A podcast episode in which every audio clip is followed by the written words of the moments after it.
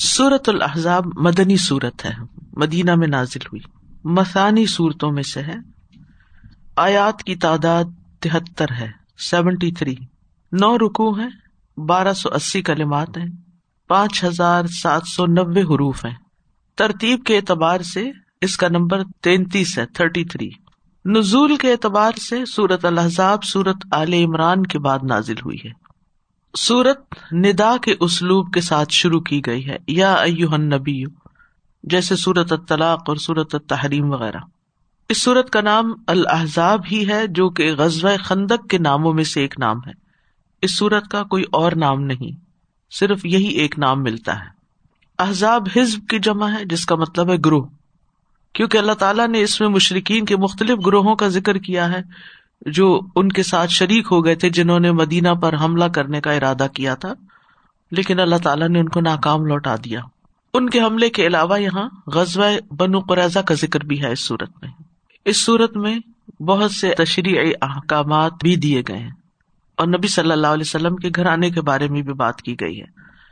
بعض جاہلی عادات کا خاتمہ بھی بیان کیا گیا ہے اس میں، جیسے تبنی، زہار، حجاب وغیرہ۔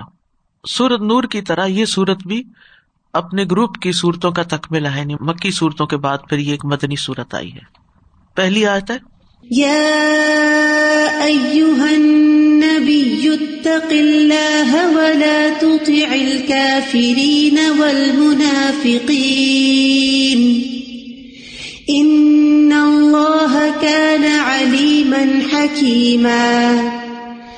اے نبی اللہ سے ڈریے۔ اور آپ کافروں اور منافقوں کی اطاعت نہ کیجیے۔ بے شک اللہ بہت علم والا، خوب حکمت والا ہے۔ اس میں اللہ سبحان تعالیٰ اپنے نبی کو خطاب کر رہے ہیں کہ اے نبی، اللہ تعالیٰ نے آپ کو نبوت اور وہی کے لیے چن لیا ہے۔ ساری مخلوق پر آپ کو فضیلت عطا کی ہے۔ بس آپ اپنے اوپر اس نعمت کا شکر تقوا کے ذریعے کیجیے۔ یعنی دوسروں کی نسبت آپ جس کے زیادہ حقدار ہیں۔ اور پھر اس کے بعد یہ کہ اپنے رب کے پیغامات کی تبلیغ کیجیے بندوں تک وہی کو پہنچائیے۔ کوئی کافر اور منافق آپ کو اپنے مقصد سے ہٹا نہ سکے۔ آپ ان کی خواہشات کی پیروی نہ کیجیے اور ان کی باتوں میں نہ آئیے، ورنہ وہ آپ کو سیدھے رستے سے ہٹا دیں گے۔ یعنی جہاں اللہ سبحان تعالی کی طرف سے آپ کو معمور کیا گیا ہے، اللہ کا پیغام پہنچانے کے لیے آپ اپنی نظر اسی مقصد پر رکھیے۔ اور جو لوگ اس کام میں رکاوٹ ڈالیں، ان کی باتوں کو اہمیت نہ دیجیے تو یا ایوہن نبی اللہ، یا ایوہن نبی یا محمد نہیں کہا گیا۔ نبی صلی اللہ علیہ وسلم وہ واحد پیغمبر ہیں، جنہیں قرآن مجید میں نام کی بجائے ان کے نبوت کے لقب سے پکارا گیا ہے۔ یا پھر یا ایو المزمل، یا ایو المدثر کہہ کے پکارا گیا ہے۔ اس کے برعکس دیگر امبیا کو ناموں سے پکارا گیا ہے۔ یا آدم، یا ابراہیم، یا موسا یا عیسا یا داود تو اس سے آپ کی تکریم، آپ کی عزت اور آپ کی فضیلت واضح ہوتی ہے۔ اس سے یہ پتہ چلتا ہے کہ اگر اللہ سبحان تعالی نے آپ کا اتنا ریکارڈ کیا ہے، تو پھر ہمارے اوپر کیا لازم آتا ہے؟ کہ ہمیں نبی صلی اللہ علیہ وسلم کے ساتھ کیسا معاملہ کرنا چاہیے؟ اور جب آپ کی طرف سے کوئی حکم ہمیں ملے تو اس کے جواب میں ہمیں کیسے ریئیکٹ کرنا چاہیے؟ اور آپ کی باتوں کو کتنی اہمیت دینی چاہیے؟ تو آپ کا مقام عام انسانوں کی طرح کا نہیں ہے۔ آپ تمام انسانوں سے بھی افضل ہیں اور امبیا سے بھی افضل ہیں۔ اللہ نے آپ کو چن لیا ہے۔ لہذا یا ایوہن نبی کہہ کے پکارا گیا۔ اور نبی کو نبی یا سے بھی پڑھا جاتا ہے اور حمزہ سے بھی نبی نبا خبر۔ اور نبی یا سے ہو تو نبا بلند مقام۔ یعنی جن کو اللہ نے بلند مقام ادا کیا ہے۔ یہ بھی کہا جاتا ہے کہ یہاں خطاب خاص ہے لیکن حکم عام ہے۔ یعنی اگرچہ نبی صلی اللہ علیہ وسلم کو مخاطب کر کے یہ بات کہی جا رہی ہے، لیکن یہ ساری امت کے لیے عام حکم ہے۔ کس چیز کا؟ تقوا کا اور اللہ کی اطاعت کا۔ اور اس کے برعکس اللہ کی اطاعت کے معاملے میں کسی اور کی بات نہ ماننے کا۔ بہت دفعہ ہم کوئی حکم ماننا چاہتے ہیں لیکن ہمیں لوگ نہیں ماننے دیتے، لوگ آڑے آ جاتے ہیں۔ اور خاص طور پر وہ احکامات جس صورت میں آ رہے ہیں، جیسے حجاب کا حکم ہے یا کچھ اور احکامات ہیں، تو ان معاملات میں ہم لوگوں سے ڈرنے لگتے ہیں۔ تو کیا حکم ہے؟ اللہ سے ڈریے۔ اور اللہ تعالیٰ کی بات مانتے ہوئے کسی منافق اور کافر کی بات کی پرواہ نہ کریں۔ کہ وہ کیا کامنٹ پاس کرتے ہیں یا وہ اس کو کس طرح لیتے ہیں؟ کیا وہ اس کو ایکسپٹ کرتے ہیں یا اس کو ریجیکٹ کرتے ہیں؟ یعنی کسی کی بھی پرواہ نہ کرے کسی کی بھی اطاعت نہ کرے اور یہاں پر لفظ تقوا ہے، اتق اللہ۔ تقوا کا لفظ وقایا سے ہے، اور اصل میں یہ تھا وقوا وقایا سے وقوا تھا، لیکن واؤ کو تا میں بدل کر تقوا کر دیا گیا۔ تو وقایا کا مطلب ہوتا ہے بچاؤ کرنا۔ کہ انسان اللہ کی اطاعت کر کے اور جن چیزوں سے اللہ تعالیٰ نے روکا ہے ان سے رک کے اپنے آپ کو اللہ کی ناراضگی سے اور اللہ کے عذاب سے بچا لے۔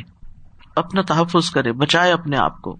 اسی لیے تلق بن حبیب کہتے ہیں تقوا کا مطلب ہے اللہ کی اطاعت، اللہ کی دی ہوئی روشنی کے مطابق یعنی احکامات کے مطابق اور اللہ سے ثواب کی امید رکھتے ہوئے اور اس کے عذاب سے ڈرتے ہوئے اللہ کی نافرمانی اس کی دی ہوئی روشنی کے مطابق چھوڑ کر۔ یہ تکوا ہے۔ یعنی جو وہی کے ذریعے روشنی ہمیں ملی ہے، اس کتاب کے ذریعے، اس کے مطابق اللہ تعالی کی اطاط اور بندگی کی جائے، فرما برداری کی جائے اور اس کی نافرمانی سے بچا جائے۔ تو اس چیز کا جو خیال رکھنا، احساس رکھنا ہے، یہی تکوا ہے۔ اور اس راستے میں اپنی لذتوں کو، خواہشوں کو، سستی کو، ہر چیز کو ترک کرنا ہے۔ یعنی اس اطاعت کے راستے میں، اللہ کی رضا کے راستے میں کوئی بھی چیز اندرونی طور پر یا بیرونی طور پر اگر رکاوٹ ڈالتی ہے، تو اس کی پرواہ نہیں کرنی۔ ہمیشہ اپنے سامنے ایک ہی گول رکھنا ہے کہ مجھے وہ کرنا ہے جو میرے رب کو راضی کر دے۔ اور جس کے ذریعے میں آخرت کے عذاب سے بچ جاؤں، یہ ہم میں سے ہر ایک کے لیے لازم ہے۔ کیونکہ بعض اوقات باہر سے کوئی کچھ نہیں ہمیں کہتا، ہمارے لیے سارے مواقع کھلے ہوتے ہیں، لیکن ہمارا اپنا نفس ہی نہیں مانتا۔ یا آرام تل بھی ہوتی ہے، یا خواہش پرستی ہوتی ہے، یا پھر اس حکم پر یقین اور ایمان نہیں ہوتا۔ شکو کو شبہات کا شکار ہوتے ہیں۔ سوال یہ پیدا ہوتا ہے کہ اگر یہ حکم سبھی کے لیے ہے تو نبی صلی اللہ علیہ وسلم کو کیوں خاص مخاطب کیا گیا ہے؟ اس حکم کی اہمیت کی وجہ سے کہ اگر اللہ سبحان تعالی اپنے نبی کو جنہیں اللہ نے اپنے کلام کے لیے چن لیا، جن کو تمام مخلوقات پر فضیلت دی، ان کو اگر یہ فرما رہے ہیں کہ تم اللہ سے ڈرو، تو پھر باقی سب کا کیا مقام ہوگا؟ باقی سب کے لیے پھر کیا حکم ہوگا؟ باقی سب کو پھر کیا کرنا ہوگا؟ سوال یہ پیدا ہوتا ہے کہ کیا آپ تکوا نہیں کر رہے تھے؟ تو پھر حکم دیا گیا کہ آپ تکوا کیجیے نہیں، آپ تکوا اختیار کیے ہوئے تھے، لیکن دوبارہ جو حکم دیا تو مراد یہ ہے کہ اس پر استقامت اختیار کیجیے تقوا اختیار کیے رکھیے، ہمیشہ اس پر قائم رہیے اور اس میں اضافہ کرتے رہیے یعنی اس کو بڑھاتے رہیے۔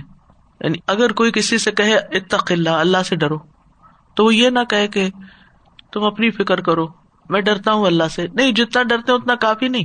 اور زیادہ اس کے اندر ترقی کی ضرورت ہے، آگے بڑھنے کی ضرورت ہے۔ اتق اللہ۔ اور پھر آپ دیکھیے کہ جب انسان کے دل کے اندر اللہ کا ڈر پیدا ہوتا ہے، تو انسان پھر ان کاموں سے بچنے کی کوشش کرتا ہے جو اللہ تعالیٰ کو ناراض کرتے ہیں۔ یعنی جب بھی آپ کسی چیز سے ڈرتے ہیں تو پھر آپ کے اندر انسٹنٹ کیا چیز پیدا ہوتی ہے؟ بچاؤ کا احساس۔ یہ خطرے کی جگہ ہے، یہاں سے بچنا ہے۔ دنیا میں بھی جن چیزوں سے ہم ڈرتے ہیں، پھر ہم ان سے بچتے ہیں۔ ان میں ہاتھ نہیں ڈالتے۔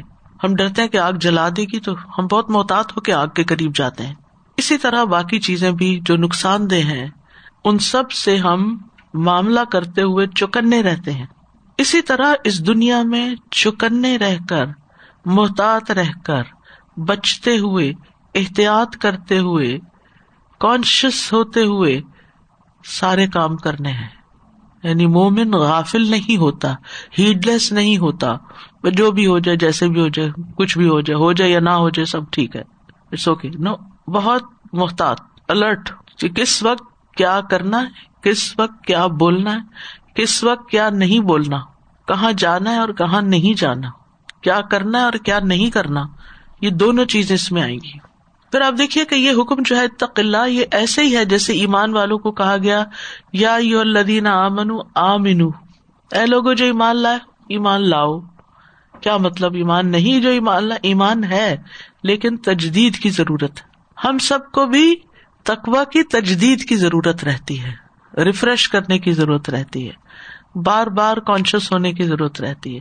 یاد دہانی کی ضرورت رہتی ہے۔ ہم بھولنے والے ہیں، ہم انسان ہیں۔ اور اس کے ساتھ ساتھ اس لیے یاد دہانی کرائی جاتی ہے کہ اس رستے سے ہٹنا نہیں ہے، اس پہ قائم رہنا ہے۔ اور پھر یہ بھی ہوتا ہے کہ جس چیز کا حکم دیا جاتا ہے، بعض اوقات اس کی مزید تفصیلات بھی بتائی جاتی ہیں۔ جیسے یہاں پر آپ دیکھیے، یا نبی اتق اللہ، امر ہے، ولا تو تیل منافقین اول کافرین نہیں ہے۔ پھر اس کے بعد آگے آئے گا و تب مایو ٹھیک ہے؟ تفصیل آ جائے گی اس کی۔ تو یہاں پر بھی جیسے یائی الدین آمن آمین بلّہ و رسولی ول کتاب الدی نزل اعلیٰ رسولی ول کتاب الدی انزل من قبل ساری ایمان کی تفصیل آ گئی۔ تو اسی طرح تقبہ میں کیا کیا کرنا ہے؟ اس کی تفصیل آ گئی۔ اور پھر بات کو واضح کرنے کے لیے کہ ایک طرف انسان اللہ سے ڈرے اور دوسری طرف ان چیزوں کو چھوڑ دے۔ ایک طرف کرنے کا کام کرے اور دوسری طرف نہ کرنے کے کاموں سے بھی محتاط رہے۔ ولا تو الکافرین اول منافقین کافروں اور منافقوں کی اطاط نہ کرے یعنی جو آپ کے ارد گرد ایمان نہیں لائے ہوئے لوگ، وہ جب آپ پر کسی بھی طرح حاوی ہونے کی کوشش کرے، آپ کو اللہ تعالی کے حکم سے روکنے کی کوشش کرے، تو آپ نے رکنا نہیں۔ اور اسی طرح منافقین جیسے اہل مدینہ میں سے منافق جو تھے، وہ مسلمانوں کا مذاق اڑاتے تھے۔ یعنی جب وہ دین کے کسی حکم پر عمل کرتے تھے تو مذاق اڑاتے سد کا خیرات کرتے تھے تو اس پہ مذاق اڑاتے تھے یعنی کوئی بھی کام کرتے تھے تو وہ اس میں کوئی نہ کوئی نقص نکالنے کی کوشش کرتے۔ ان کا مقصد کیا ہوتا تاکہ نہ یہ کرے نہ ہم کریں۔ کیونکہ اگر یہ کریں گے اور ہم نہیں کریں گے تو ہم نظروں میں آ جائیں گے۔ تو بہتر ہے یہ بھی رک جائیں۔ تو اس لیے کانشیس کر دیا گیا کہ نہیں، ان کی بات نہیں مانی اور یہی حکم ہمارے لیے کہ ہمیں کسی اور کی نہیں سننی۔ اس بات پر فوکس رہنا کہ اللہ کا حکم کیا ہے، وہ کیا چاہتا ہے۔ یہ سورج جو ہے، یہ پانچ ہجری کے آخر میں غزب احزاب کے زمانے میں نازل ہوئی ہے۔ یہ وقت رسول اللہ صلی اللہ علیہ وسلم اور مسلمانوں پر نہایت مشکل وقت تھا، بڑی آزمائش کا وقت تھا۔ کیونکہ قریش، غطفان، حزیل اور پورے ارب کے مشرقین کو لے کر اسلام کو مٹانے کے لیے دس ہزار کا لشکر لے کر مدینہ منورہ پر حملہ آور ہوئے تھے۔ اور اندر سے مدینہ کے منافقین اور پھر یہود بھی ان کی مدد کر رہے تھے۔ تو مسلمان ایک طرح سے بالکل تنہا ہو گئے تھے۔ تب آپ سوچیے زندگی میں اگر کوئی ایسا مرحلہ آتا ہے، جب آپ کو یہ محسوس ہوتا ہے کہ سارے ہی ساتھ چھوڑ گئے، تو وقت ایسا ہوتا ہے کہ ماں باپ بھی نہیں ہے شوہر کو بھی سمجھ نہیں آ رہی، بچے بھی اپنی مرضی کر رہے ہیں۔ تو یہی حال کچھ اس وقت مدینہ میں مسلمانوں کا تھا کہ کسی طرف سے کوئی سپورٹ نہیں تھی۔ ہاں اللہ کی مدد ان کے لیے کافی تھی۔ وہ کف اللہ المنین القتال۔ جیسے آگے آئے گا اسی صورت میں۔ اتنے مشکل حالات میں کچھ اور احکامات بھی نازل ہوئے جو گھریلو زندگی سے متعلق تھے۔ زمانے جاہلیت کی کچھ رسوم توڑنے کا حکم بھی ملا۔ جو ان لوگوں کے ہاں بہت پکی ہو چکی تھی۔ مثلاً، بیوی کو اگر ماں کہہ دیا جائے تو اسے ماں کی طرح ہی حرام سمجھنا چاہیے۔ یہ جاہلیت کے دور میں ایک مانی ہوئی طے شدہ بات تھی۔ اگر کسی نے یہ کہہ دیا تو بس وہ ویسا ہی ہو گیا۔ پھر اسی طرح منہ بولے بیٹے کو یعنی منہ زبان سے کسی کو بیٹا کہہ دیا تو بس وہ اپنے بیٹے کی طرح ہو گیا۔ حالانکہ اس میں حقیقت تو نہیں تھی کچھ۔ اور پھر وہ اس کو اپنا وارث بھی بناتے اور پھر اس کی بیوی کے ساتھ یعنی بہو کے ساتھ نکاح کو حرام سمجھتے اور اس کے ساتھ باقی سارا معاملہ ایسے کرتے جیسے اپنے حقیقی بیٹے کے ساتھ کیا جاتا ہے۔ اور یہ رسم اتنی پکی تھی کہ اس کو توڑنے کے لیے نبی صلی اللہ علیہ وسلم کے ذریعے اس پر عمل کروایا گیا۔ اسی طرح جاہلیت کی رسموں میں سے ایک رسم یہ بھی تھی کہ غلام آزاد بھی ہو جائے تو اسے حقیر ہی سمجھتے تھے۔ اس کو وہ آزاد لوگوں کا اسٹیٹس دینے کو تیار نہیں ہوتے تھے۔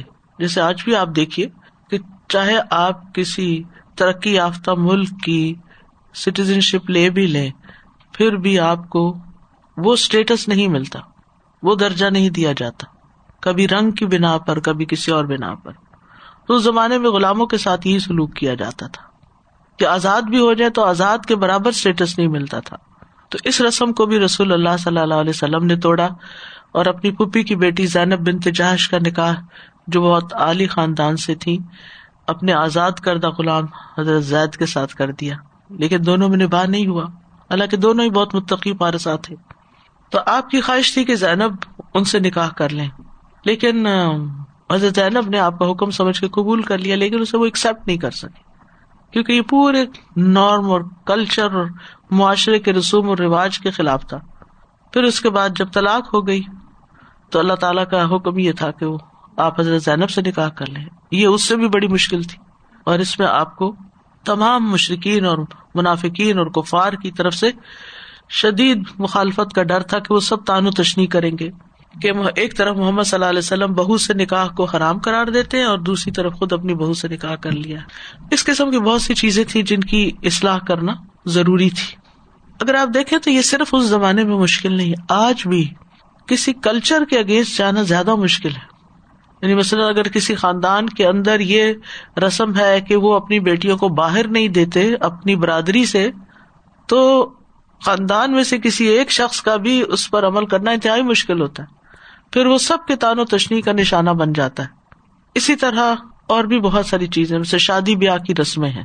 ہم دین میں داخل ہو جاتے ہیں، ہم نماز، روزہ تحجد صدقہ، خیرات، حجاب سب کرنے لگتے لیکن شادی کے جو رسوم و رواج ہیں، جو کچھ ہندوؤں سے لیے گئے، کچھ کسی اور سے لیے گئے، اور یہاں رہتے ہوئے جو یہاں کے کلچر سے بہت ساری چیزیں برامد ہو گئی ان سے باہر نہیں نکل پاتے۔ اسی طرح یعنی نکاح کے علاوہ طلاق کے معاملات اور کچھ اور چیزیں بھی جو رسم و رواج ہیں، شادی بیاہ کے علاوہ مرگ کے موقع پر، وفات کے موقع پر۔ یعنی آپ لوگوں کو کتنا بھی سمجھا لے، لیکن لوگ اس کو سمجھنے کو تیار نہیں ہوتے۔ ان چیزوں سے باہر نہیں نکلتے اور کلچر کے مقابلے میں سنت کو اہمیت نہیں دیتے، وہ مقام نہیں دیتے، اس کو دین نہیں سمجھتے۔ ٹھیک ہے کلچر کی جو چیزیں دین سے ٹکراتی نہیں اس حد تک کچھ انسان کر بھی لے جن میں اگر اصراف نہیں تبزیر نہیں، وقت کا ضیاع نہیں، دکھاوا نہیں، تو کوئی بات نہیں۔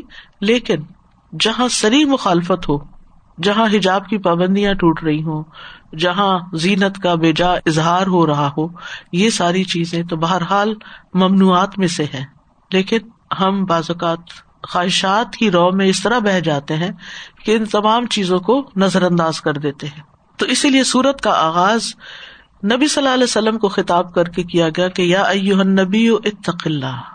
آپ اللہ سے ڈریے۔ آپ تو پہلے ہی بہت ڈرنے والے تھے، لیکن آپ سے خطاب کر کے سب کو سنایا جا رہا ہے کہ سب کے لیے یہی حکم ہے اور دین پر عمل کرتے ہوئے کسی اور کی بات نہیں ماننی، کیونکہ اللہ دین الخالص۔ دین خالص اللہ کا حق ہے اور اس میں ہمیں اللہ تعالی ہی کی اطاعت کرنی ہے۔ بعض لوگوں نے کچھ اور روایات بھی بیان کی ہیں کہ مکہ کی ایک جماعت نے نبی صلی اللہ علیہ وسلم سے مطالبہ کیا کہ آپ اپنے قول سے رجوع کر لیں یعنی یہ جو دعوت و تبلیغ کا کام ہے، چھوڑ دے تو ہم آپ کو اپنے آدھے مال دے دیں گے۔ اور مدینہ کے منافقین اور یہود نے آپ کو قتل کی دھمکی دی کہ اگر آپ لوگوں کو تبلیغ کرنے سے، دعوت دینے سے باز نہیں آئے، تو ہم آپ کو قتل کر دیں گے۔ تو اس پر نبی صلی اللہ علیہ وسلم کو حکم دیا جا رہا ہے کہ آپ نے اپنا کام جاری رکھنا اور ان میں سے کسی کی بات بھی نہیں سننی۔ تو بہرحال، اگرچہ خطاب آپ سے ہے، لیکن شامل ہم سب مومن اس میں ہے اس دور کے بھی اور آج کے بھی۔ اور یہاں پر آپ دیکھیے کہ سوال یہ پیدا ہوتا ہے کہ یہ جو کہا گیا ہے کہ کفار اور منافقین کی بات نہیں ماننی، تو کیا کوئی بھی بات نہیں ماننی؟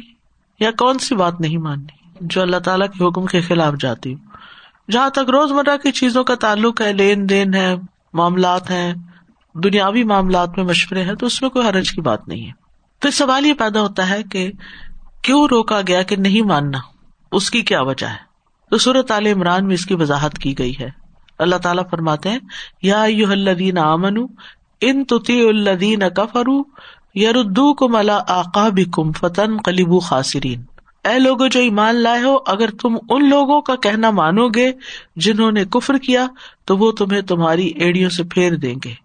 پھر تم خسارا اٹھانے والے ہو کر پلٹو گے یعنی تمہیں واپس جاہلیت کی طرف پلٹا دیں گے اور پھر تم ناکام ہو جاؤ گے۔ یعنی چونکہ نبی صلی اللہ علیہ وسلم بہت سی اصلاحات کر رہے تھے اور منافقین ان کے خلاف تھے، تو اگر آپ نے یہ اصلاحات نہیں کی اور ان کی بات مان لی یا ان کا دل رکھ لیا، تو پھر کیا ہوگا؟ دین کا اظہار نہیں ہو سکے گا۔ اور اگر مسلمان انہیں کے طریقے پر چلتے رہے، تو پھر انجام میں نقصان ہوگا خسارا ہوگا۔ پھر ان اللہ کانا علیمن حکیمہ یہاں علت بتا دی گئی کہ بے شک اللہ بڑا علم والا، بڑی حکمت والا ہے۔ اس کو جملہ تعلیلیہ بھی کہتے ہیں کہ جس میں علت بتائی گئی ہے۔ کیوں اللہ کی بات ماننی اور ان کی نہیں ماننی؟ کیونکہ اللہ بہت علم والا ہے، بڑی حکمت والا ہے۔ اور جو لوگ اپنے طریقے پہ تمہیں چلانا چاہتے ہیں، نہ ان کے پاس وہ علم ہے، نہ حکمت ہے۔ اللہ سبحان تعالیٰ ماضی، حال، مستقبل، ظاہر، باطن، ہر چیز کو جاننے والا ہے۔ کوئی حکم وہ کیوں دے رہا ہے؟ اس کی کیا وجہ ہے؟ اس کے پیچھے کیا حکمت ہے؟ اور کسی چیز سے وہ کیوں روک رہا ہے؟ وہ جاہلیت کے طریقوں کو کیوں ختم کرنا چاہتا ہے؟ اس کی اصل وجہ تو اللہ تعالیٰ کو معلوم ہے۔ لہذا جو علم والا ہے، حکمت والا ہے، جو تمہارے دلوں کے راز اور تمہاری ساری ضروریات کو جانتا ہے اور جو صاحب حکمت ہے، مسلطیں جانتا ہے، اس کی بات مانو۔ نہ کہ ان کی، کہ جن کے پاس اللہ کے مقابلے میں نہ علم ہے نہ حکمت ہے۔ دنیا میں اگر آپ کسی سے مشورہ کرتے ہیں، کسی سے رائے لیتے ہیں، اپنے لیے کوئی ڈائریکشن لینا چاہتے ہیں، تو کس سے لیتے ہیں؟ جس کے پاس کوئی علم ہو وزڈم ہو۔ خالی علم اور انفارمیشن تو گوگل کے پاس بھی ہے۔ لیکن اگر آپ کوئی عربک ٹیکسٹ گوگل پہ ٹرانسلیٹ کرتے ہیں، تو آپ کو کہیں سے کہیں لے جاتا ہے۔ چاہے آپ گوگل میپ فالو کرتے ہیں، اس کے باوجود آپ کو جو کرنا رہنا پڑتا ہے۔ حکمت۔ بہت دفعہ ایسا ہوتا ہے کہ آپ وہاں جب ڈیسٹینیشن پہ پہنچتے تو آپ کو اپنی عقل استعمال کرنی ہوتی ہے۔ پورا پورا اس پہ نہیں بھروسہ کر سکتے۔ تو باریکیاں نہیں جانتے ہوتے۔ انسان یا انسانوں کے بنائے ہوئے انسٹرومینٹ باریکیاں نہیں جانتے، اللہ تعالیٰ ہی جانتا ہے۔ تو یہ آیت جو ہے، یہ بڑی اہم آیات میں سے ہے۔ تو سب سے پہلے تو اس میں اللہ کا تقوی اختیار کرنے کا حکم دیا گیا ہے، جو کہ حکم ہے، لہذا واجب ہے۔ کرنا ہی کرنا ہے۔ ایسا نہیں کہ کہہ دیا گیا، بس اب ہماری مرضی ہوگی تو کریں گے، نہیں تو نہیں۔ صورت عال عمران میں آتا ہے، یا الدین امن الطق اللہ حقا تو قاتی ہی ولا تمتن اللہ و ان تم مسلم اے لوگ جو ایمان لائے ہو، اللہ کا تقوی اختیار کرو، جیسا کہ اس کا حق ہے۔ اور تمہیں ہرگز موت نہ آئے، مگر اس حال میں کہ تم فرما بردار ہو، مسلمان ہو۔ صورت النساء میں آتا ہے، ولقد وسعین الدین اوت الکتاب من قبل کم و ایا کم انتق اللہ بلا شبہ ہم نے ان لوگوں کو جنہیں تم سے پہلے کتاب دی گئی اور تمہیں بھی تاکیدی حکم دیا کہ اللہ کا تقوی اختیار کرو۔ یعنی یہ حکم صرف ہمارے لیے نہیں ہے، بلکہ پچھلی اقوام کے لیے بھی تھا۔ اور پھر یہ کہ ہر جگہ اتق اللہ سما کنتا گھر میں، باہر، اپنوں میں، بیگانوں میں۔ کیونکہ بعض اوقات ہم کسی خاص ماحول میں تو کانشیس رہتے ہیں، لیکن جب اپنے گھر میں ہوتے تو بالکل بے پرواہ ہو جاتے ہیں۔ اصل اطاعت ہی وہی ہے کہ جو لوگوں کے سامنے بھی ہو پبلکلی بھی ہو اور پرائیویٹلی بھی ہو۔ جو کوئی نہ دیکھ رہا ہو، صرف اللہ دیکھ رہا ہو۔ اور یہی تقوا ہے کہ ہم اللہ سے ڈرتے اس لیے جہاں کوئی نہیں دیکھتا، وہاں بھی ہم وہی کرتے ہیں جو کہیں اور کرتے ہیں۔ یعنی خفیہ اور ظاہر دونوں جگہ۔ نبی صلی اللہ علیہ وسلم نے فرمایا اسی کا بھی تقو اللہ فی سر امریکہ و علانیت مسرد احمد کی روایت ہے، میں تمہیں تمہارے خفیہ اور ظاہری کاموں میں اللہ کے تقوا کی وسیعت کرتا ہوں۔ خفیہ اور ظاہری کاموں میں۔ کیونکہ تقوا جو ہے ہر نیکی کی بنیاد ہے۔ ہر طرح کی خیر کو اکٹھا کرنے کا سبب ہے۔ نبی صلی اللہ علیہ وسلم نے فرمایا، میں تمہیں اللہ کے تقوا کی نصیحت کرتا ہوں، کیونکہ تقوا ہر خیر کو اکٹھا کرنے والا ہے۔ کتنی بڑی خوشخبری۔ یعنی اس میں خیر ہی خیر ہے۔ اس آئے سے یہ بھی پتا چلتا ہے کہ انسان نیکی اور تقوا کے کسی بھی بلند ترین مقام پر پہنچ جائے، لیکن پھر بھی اس کو ضرورت رہتی ہے کہ اس سے آگے بڑھے۔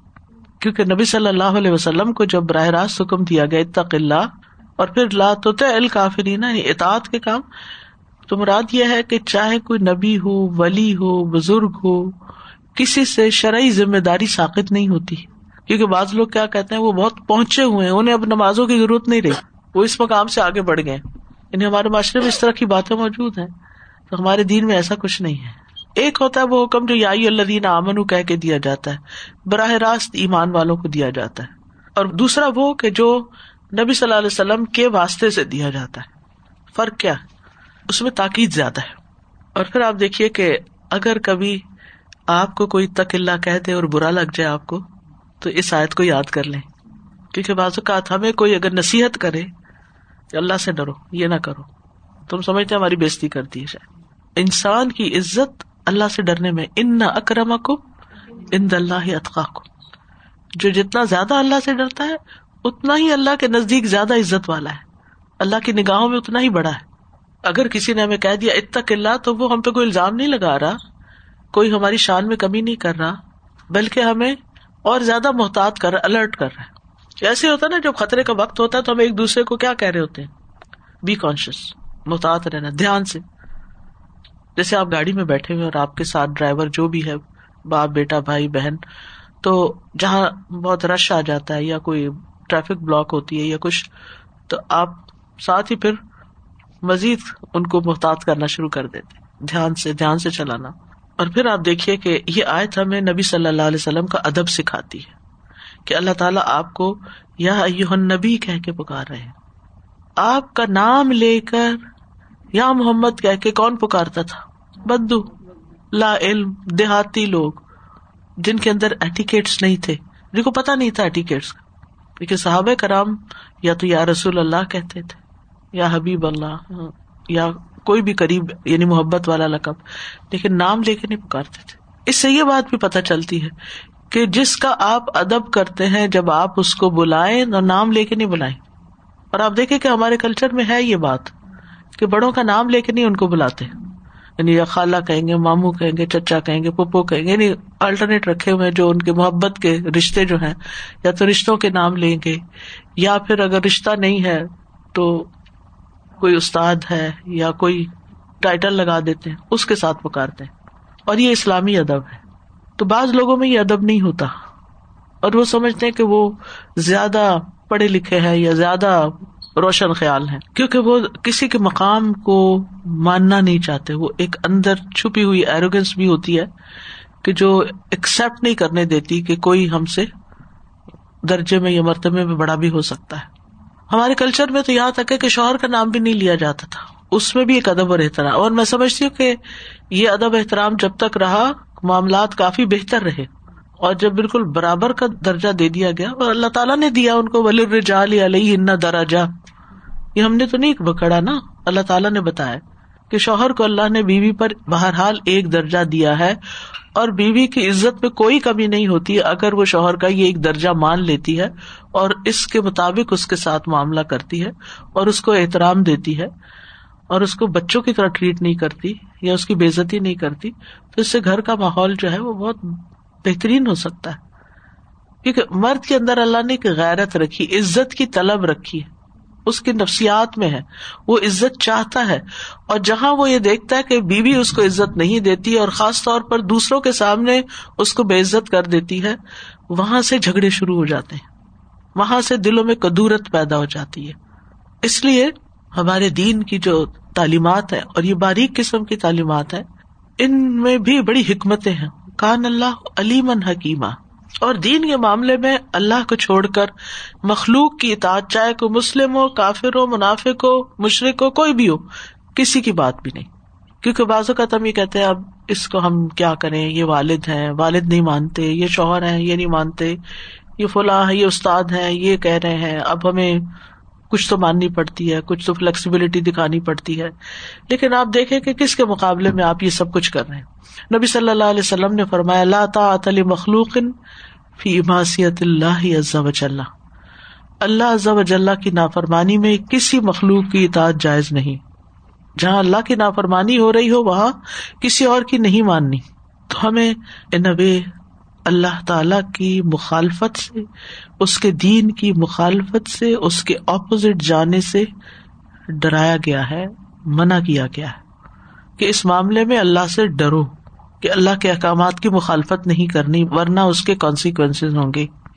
ان ادر ورڈس سادہ جی میں سوچ رہی تھی کہ جیسے آپ نے آج احساس دلایا کہ اپنے شوہر کا اسی طرح والدین کے بارے میں بھی لوگ جو ہے جن جن کی عزت کرنی چاہیے، اس طرح سے ان کی کرتے نہیں اور ان کو احساس نہیں ہوتا۔ اور اب تو چھوٹے چھوٹے بچے ماؤں کے نام لینے شروع کر دی اور ایسے ایسی چیزیں کلچر جیسے آپ، میں کہتی ہوں کنٹیجیس ہے یہ بیماریاں، جو کہ آپ دوسرے کلچرز کو دیکھ کے اپنے اندر اپنا رہے بیبی شاور ہے، اس کا کوئی تک ہی نہیں بنتا ہماری زندگی میں۔ اور بیبی شاور ہو رہے ہیں، اچھے خاصے دیندار لوگوں کے بچے یہ کام کر رہے ہیں۔ ان کو سمجھ ہی نہیں آ رہی ہے کیا کام ہم کر رہے ہیں۔ والدین کا کیسے احترام، ان اب یہ جو ہو یہاں پہ اگر رواج ہے کہ ماں باپ کو چھوڑ آتے ہیں ان میں ہومز میں، تو وہ اس کو اب بڑا وہ اس کو اپریشیٹ کرنے لگے ہیں کہ جی وہ وہاں بہت اچھی کیئر کرتے ہیں ہمارے سے زیادہ۔ جبکہ اولاد کو حق ہے۔ کہ جتنا زیادہ ماں باپ کا خیال کرے اللہ تعالیٰ ہمیں ہدایت دے اور اللہ تعالیٰ ہمیں ہر چیز کو اس کے اپنی جگہ پر رکھنے اور اس کے احترام کی۔ اللہ تعالیٰ ہمیں استطاعت۔ استاذ اس بات سے مجھے ایک پریکٹیکل اگزامپل یہ یاد آ رہی تھی کہ آج کل ہم دیکھ رہے ہیں کہ ہر بندہ جو ہے وہ جوان سے جوان نظر آنے کی کوشش کر رہا ہے۔ تو یہاں پر ناموں کو لینا، یہاں پر اچھا نہیں زیادہ تر اب یہ کہتے ہیں، آپ نے ہمیں آپا کیوں کہا یا باجی کیوں کہا یا بیکاز ہم اس کے یوز ٹو تھے بیک ہوم میں کہ ہم اپنے بڑوں کو کبھی بھی نام لے کے نہیں بات کرتے تھے، اپنے استادوں کو اگر وہ استاد چاہے کس ایج کا بھی ہو، استاد ہو گیا تو بس استاد ہو گیا۔ ہمارے دل میں اس کے لیے ماں کی عزت آ جاتی تھی۔ تو اب یہ ہے کہ اپنے آپ کو ینگ شو کرنے کے لیے یا پھر نفسیاتی کچھ ایک قسم کا رجحان آ گیا ہے کہ اگر میرا نام آپا لے لیا تو میں I will be older than you and میری عزت میں کوئی آئی مین میری ایج کو دیکھا جائے گا۔ مگر دیکھا یہ جائے اور پھر میں نے تو پریکٹیکلی یہ دیکھا ہے کہ بچے اب ڈپرائیو کر رہے ہیں کہ میں اپنی ماں کو موم کہوں، کیونکہ وہ ماں کہہ رہی ہے کہ بیٹا سب کے سامنے مجھے کہنا میرا نام خدیجہ ہے۔ تو اب یہ کہنا، یہ نہیں کہنا موم ہوں۔ یا پھر یہ نانی اور دادی کہہ رہی ہیں کہ مجھے صرف موم کہنا، نانی نہیں کہنا، دادی نہیں کہنا۔ سو لائک بیکاز نانی کہو گے تو اس میرا جو، میرا آ جائے گا سکسٹی پلس کا اسٹیٹس ضروری نہیں ہے نانی آپ بن سکتے ہو چالیس میں بھی۔ مگر بات یہ ہے کہ دس از آل نفسیاتی کوئی سرکل چل پڑا ہے جس میں بوٹاکس بھی ہو رہا ہے جس میں جوانی کے سرکل سارا کچھ بدل رہا ہے۔